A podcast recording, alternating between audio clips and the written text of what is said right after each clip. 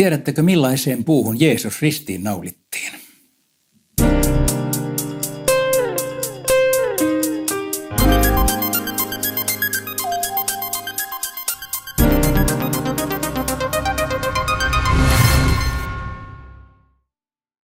Tänään luemme tekstinä Galattalaiskirjan kolmannen luvun jakeen 13.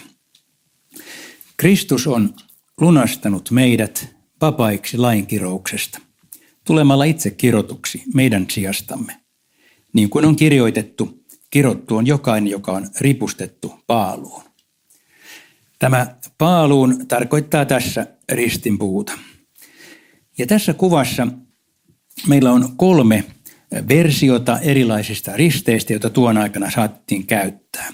Nyt olennaista on se, että nämä ovat matalia, suurin piirtein ihmisen korkuisia. Ihminen olisi, olisi tässä, tässä suurin ton, tämän korkuinen, joten ne olivat tien varressa sillä tavalla, että ihmiset saattavat sylkeä poskelle ja, ja, ja lyödä naamalle halutessansa, siis häpeällinen, äärettömän häpeällinen tappamistapa. Jeesuksen risti on mahdollisesti ollut, ollut juuri tämän tyylinen, koska hänen kerrotaan kantaneen tätä ristin poikkipuuta teloituspaikalle. Ristihän oli tuon aikana kaikkein julmin ja häpeällisin mahdollinen tappamiskeino.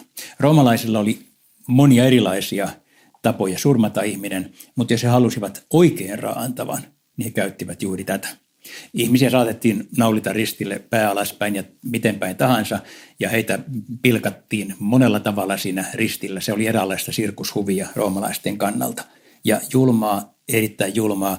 Sen takia muun muassa tässä on tämä pieni lisäpuu, joka saattoi olla tukena istuin tukena niin, että ei pelkästään käsien varassa roikuttu, jolloin henki olisi lähtenyt tukehtumalla hyvin nopeasti. Eli tämäkin vain pitkitti kärsimystä juutalaisten kannalta.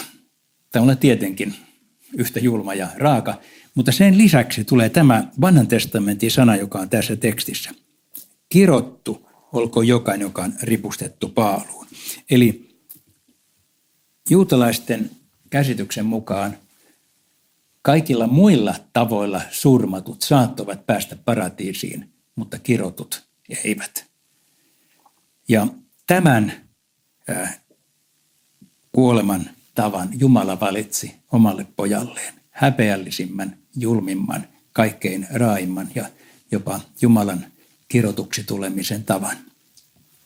Miksi Jumala valitsi tällaisen tavan? Se oli hänen valintansa, mutta miksi tämä tapahtui, on kerrottu tässä.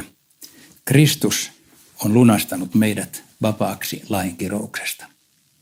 Jos siis meidän elämämme on kuin kirouksen alaista – jos me olemme erilaisissa siteissä ja kahleissa ja, ja, ja pankina oman elämämme syövereissä, niin tänään meille sanotaan, että Kristus on se, joka vapauttaa. Ja tämä lunastus, sana on, on, voi olla vähän vaikea, mutta jos me ymmärrämme, että panttivanki voidaan lunastaa suurella rahasummalla vapaaksi, niin jotain sama on tässä. Meidän vankeutemme, sisäinen ja ulkonainen, syntiemme ja syyllisyyksiemme tuoma van, vankeus. Jumala maksaa täyden hinnan ja me saamme olla vapaat. Tämä on ristin sanoma. Meidät vapautetaan Jeesuksen lunastustyön tähden tänään kaikesta syyllisyydestä ja saamme olla vapaat.